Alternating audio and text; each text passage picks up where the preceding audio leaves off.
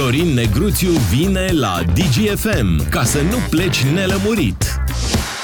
O misiune grea în dimineața asta pentru Florin Negruțiu, pentru că trebuie să ne lămurească de ce președintele Claus Iohannis a numit mai mulți premieri PSD decât uh, Ion Iliescu.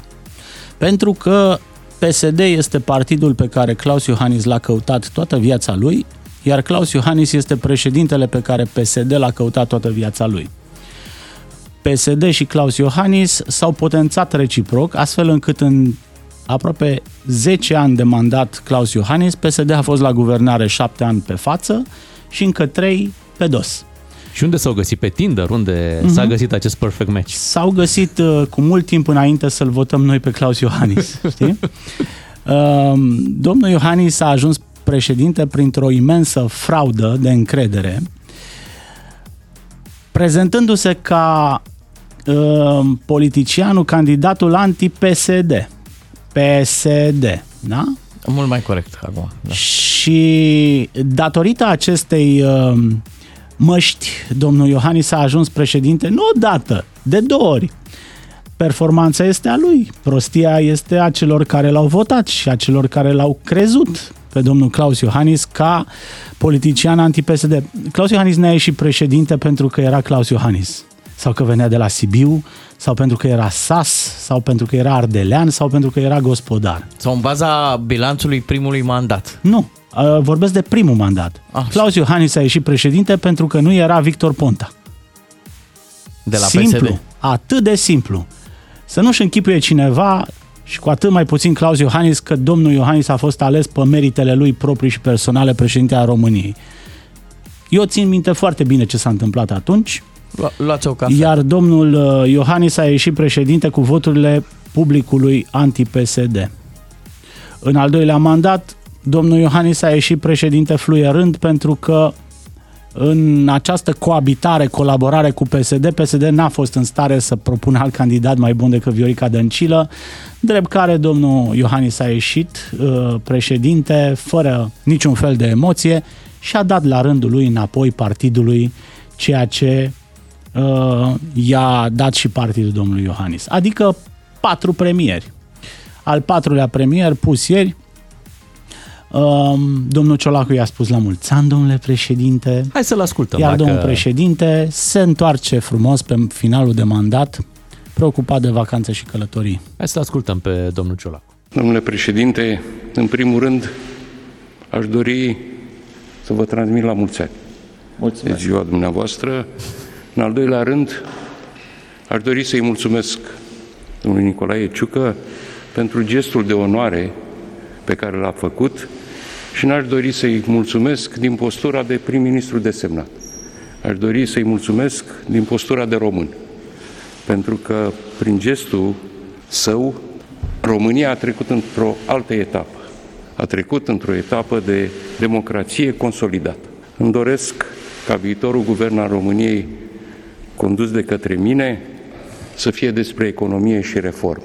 Și mi-asum toată respons- cu toată responsabilitatea faptul că România are nevoie de aceste reforme.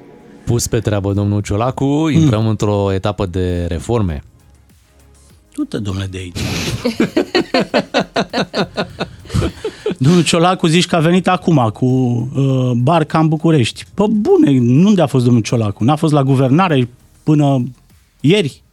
Nu partidul lui a condus guvernul? Da, dar se ocupa un alt român. Ei, se ocupa. Nu se ocupa nimeni. Era un proxy al lui Claus Iohannis care asculta de domnul Ciolacu și de ce îi spunea PSD-ul uh, fără să crâgnească. PSD-ul a fost la guvernare și până acum, PSD-ul este și de acum încolo, iar reformele promise ieri de domnul Ciolacu puteau fi făcute de această largă coaliție a stabilității care are 70% în Parlament. Nu au făcut nimic.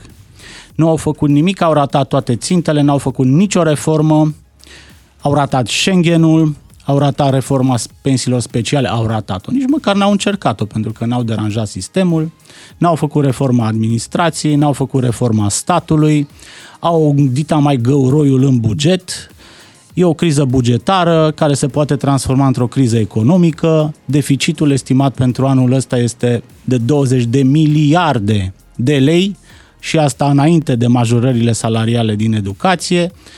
Drept urmare, finalul de mandat al domnului uh, uh, Ciolacu de la PSD va fi despre cârpitul găurilor din buget.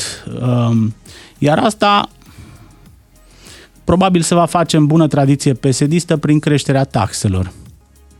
Da? Că primele semne au apărut ieri în discursul domnului Ciolacu când vorbea de speculanți și de piață. Domnul Ciolacu se va bate cu piața, uh, în schimb nu se va bate, n-a zis nimic despre stat, despre statul ăsta care consumă atât de mult încât nici nu mai știe cât consumă.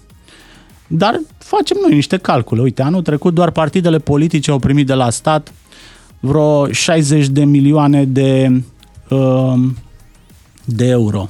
60 de milioane. Da. Wow. Partide prin alocația de la stat. Da? Uh, s-au, sau, întors în, s-au întors în economie S-au întors, da, s-au întors. Păi da. Păi au cheltuit aici în România, normal, Florin, câți partide românești nu s-au dus, roșii. Da, Dar asta este o sumă simbolică, 60 de milioane cât Uite. o costa funcționarea statului, cât o costa armata de uh, șoferi, secretare, consiliere, consilieri, RAPPS-uri. Tu ai dreptate, dar hai să vorbim și de lucruri care nu sunt simbolice. De exemplu, strângerea de mână dintre domnul Ciolacu și domnul Iohannis nu a fost doar simbolică. Că puteau să-și dea mâna așa, simbolic, cum se întâmplă pe la tot felul, dar a fost o strângere uh, puternică, autentică, și de durată. Și, și un pic puțin ciudată. grăbită, da. foarte puțin grăbită, în sensul că... Pentru prima oară l-am văzut pe Claus Iohannis grăbit. Da, cu o mână îi strângea mâna lui Ciolacu, cu cealaltă parcă își căuta crosele. Da, de... Păi domnul Claus Iohannis era grăbit să plece din peisaj. Cred că este ultimul act al domnului Claus Iohannis, act politic al domnului Iohannis. În sfârșit și-a luat această povară uh, de pe umeri, dar guvernarea când țării. Când expiră ITP-ul? Când se termină? Păi la anul. Ah, deci... La anul. Uh, dânsul spera să uh, intre în perioada asta de vacanță și călătorii acum 2 ani. Adică asta și-a calculat în momentul în care a chemat PSD-ul să îl salveze la guvernare, că va avea ultimii 3 ani buni. Da? O Americă de Sud, o Africă de Sud, o Asie, niște ONU, călătorii de-astea lungi, de o săptămână, de 10 zile, de două săptămâni, care să coincidă cu perioada de shopping, cu escale la Sibiu și așa mai departe. Bun, a venit războiul, au venit tot felul de probleme, criză energetică, criză bugetară, rocadă, criza socială, profesorii au ieșit da, în stradă, da. numai în cazuri, știi? Uh-huh. Și acum domnul Claus Iohannis în sfârșit i-a dat cheile, toate cheile domnului Ciolacu, descurcă-te cu guvernarea că eu am puțină treabă pe final de mandat. De asta era grăbit domnul Iohannis să iasă din poză. Pe partea cealaltă, domnul Ciolacu, probabil în capul domniei sale, era următorul lucru. Când uh, uh i-a strâns puternic, ferm, tovărășește mâna președintelui Claus Iohannis. La anul voi fi eu aici, știi? Pentru că sentimentul meu este că uh, planul de carieră al domnului Ciolacu nu se oprește la Palatul Victoria se oprește la Palatul Cotroceni. Și Foarte dacă bine, iese pentru schema... La, nu, dar scuză-mă, pentru că așa, la pregătirea profesională a domnului Ciolacu recomandă. e și păcat să te oprești la funcție de premier. Sigur.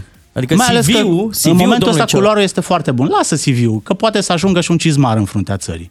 Lasă CV-ul. Da? Ai mai văzut. În momentul ăsta culoarul pentru domnul Ciolacu este foarte bun. Dacă de la PNL va candida soldatul universal Ciucă, da? care va lua voturi câte va primi din studioul ăsta probabil, Uh, adică... Noi nu te-am jignit, da? Nu, nu, Așa, dar da, da. Deci dacă domnul, da. Ciucă, dacă domnul Ciucă va candida, că ăsta este planul, să candideze da. domnul Ciucă și să spargă voturile pe dreapta, iar în turul 2 să ajungă George Simion, astfel încât alegerea în turul 2 să fie simplă, uh, simplă. ca la ultimele Varianta uh, rezonabilă Marcel Ciolacu. Am văzut-o în finala Iliescu Vadim. Deci are domnul Ciolacu în momentul ăsta un culoar foarte bun spre Cotroceni. La asta probabil se gândea deși, domnul Ciolacu ieri. Deși public domnul Ciolacu niciodată nu și-a arătat această intenție, a spus că oamenii cu adevărat pregătiți pentru funcția de, de președinte vor fi susținuți de PSD, niciodată nu a spus că el ar fi cel care poate să ajungă acolo. De asta este bun domnul Ciolacu. Eu am impresia că în momentul ăsta uh, politicianul Ciolacu este o clasă peste tot ce avem în politica românească, pentru că nu și-ar fi închipuit nimeni acum Nici câțiva măcar ani. el, hai să spunem așa. Nu cred. Uite, deci? Uh, permitem să mă îndoiesc. Nu cred că cineva și închipuia că omul care îi pune râmă în cârlig lui Liviu Dragnea în barcă, la propriu, va ajunge premierul României. Bă, nu-și închipuia nimeni. Văslașul. Da? Uh, ecologistul, așa îi spunea uh, Dragnea, în celebra poză cu Grindeanu și Dragnea în barcă, mai era un personaj. Nu-și amintește lumea de al treilea personaj. Mi-l amintesc eu, era Marcel Ciolacu, un ecologist convins, așa îi spunea Dragnea, puțin superior, Păi, știi? poate nu Între frunzele, timp, Dragnea a căzut peste bord, uh, uh, Grindeanu vâzlește în continuare și Ciolacu a ajuns premierul României. Ce îl oprește pe omul ăsta să ajungă președintele României? Ei, poate votul românilor. Da, Ce Greu de ne-a crezut. scos Vom tu vedea. nouă, Florin Negruțiu, și ți, ți se citește în ochelari, uh, bucuria uh, acestei rotații, Mhm. uh-huh. faptul că acum avem în sfârșit persoane de elită în diverse posturi. Mă gândesc aici Raluca Turcan la, Ești răutăcios. la Hai că cultură. Stai, nici- lasă-mă nici să fostul spun guvern câteva n-a fost nume. mai breaz. Să spun câteva Spune-mi nume. câteva nume. În sfârșit, de sport se ocupă cineva care a obținut performanțe și știe management în zona asta de sport, doamna Firea, deci Mhm. sportul se duce către familie. Uh, Alina Gorghiu la uh, justiție, căci vorba aia știm. Și Uh, avem a- și niște absențe notabile, Petre Daia și Lucian Bode. Deci te rog frumos, s-a Hai să încep și cu făcut. veștile bune, pentru Da. că eu vreau să fiu constructiv la acest uh, început.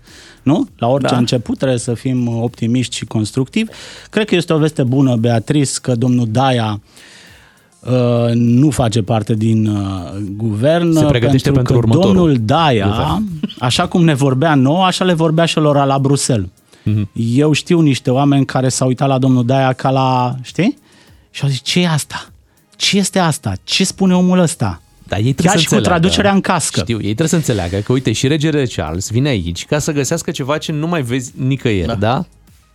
Un, Așa. un, un tip de a face lucrurile un pic uh, îmbătrânit, exotic, da? Și Exotic. atunci Și domnul Daia noi am exact scos pe asta domnul făcea. Daia cu călușari în față. Deci Timeless. domnul Daia nu mai face parte din guvern, este o veste bună. Domnul Bode nu mai face parte din guvern, iarăși este o veste bună. Uh, O altă veste bună, și acum uh, mă duc în, spre nou veniți, este faptul că uh, la Ministerul Dezvoltării vine un anume domn Veștea, uh, de la Brașov, uh, șeful Consiliului Județean Brașov, care a construit singurul aeroport de la zero din ultimii 30 de ani din România, aeroportul de la Brașov. Și e și primar de trei mandate într-un oraș din județul Brașov. Și mi se pare că uh, este noul bolojan uh, al partidului cu uh, mențiunea că domnul Veștea are cumva și și ambiții naționale. Uh, Bolojan nu vrea să vină de la Bihor la București. Deși îl cheamă mulți la București, Bo- domnul Bolojan nu vrea să facă pasul ăsta, în schimb o face domnul Veștea și o să-l vedeți în lunile următoare că va căpăta multă greutate politică în partid, pentru că este și într-un minister unde se face de obicei coadă. Este Ministerul Dezvoltării cel care împarte fondurile locale. O altă veste bună este doamna Luminița Odobescu la Ministerul de Externe, care, pe lângă faptul că este o femeie, în sfârșit avem mai multe femei în acest guvern de ayatollah, este un bun profesionist, este o persoană destul de discretă, nu este cunoscută marelui public, dar are o sarcină foarte dificilă de a rezolva dosarul Schengen. Uh, Doamna Odobescu și domnul uh, Predoiu care se duce la Ministerul de Interne. Da? Apoi, uite, o să, uh, domnul Ciuclar o să ridice din sprâncene. Mi se pare un lucru bun că la transporturi uh, este Sorin Grindeanu în continuare. Sau Rafila la sănătate, care vorba aia a și făcut niște spitale de-astea regionale. Și Aș acum vrea să le- vorbesc despre transporturi Hai, te puțin, rog, te pentru rog, că um, la transporturi boala acestui domeniu este că am avut mai mulți miniștri decât kilometri de autostradă. Exagerez, dar asta este. Uh, Faptul că la fiecare schimbare de guvern s-a schimbat ministrul transporturilor a însemnat o specializare uh, la locul de muncă pentru mulți habarniști. Domnul Grindeanu a învățat ce înseamnă transporturilor vreo, transporturile vreun an. Era și păcat să-l schimbe în momentul ăsta când de-abia a învățat cum e cu uh, contractorii, cum e cu contractele, cum e cu firmele, cum e cu harta aia a autostrăzilor. Deci mi se pare un semn bun că este continuitate la Ministerul și Transportului. la educație, continuitate, doamna Ligia Deca, cea care tocmai a mărit uh, salariile profesorilor, iată, continuă acolo. Da. E o veste bună, nu? Și Pentru... domnul Budăi înțeleg că rămâne în cărți. Adică mm-hmm. oamenii care au și făcut treabă au rămas. Asta este important. Uh, Florin, facem treabă și săptămâna viitoare. Ne oprim acum, îi lăsăm pe oamenii ăștia să se apuce și ei de reforme și alte lucruri pe care și le-au uh, propus. Și să-și preia portofoliile. Bineînțeles, este ceva important. Noi preluăm știrile orei 9 imediat. Florin Negruțiu la DGFM. Ca să înțelegi ce nu s-a spus până la capăt.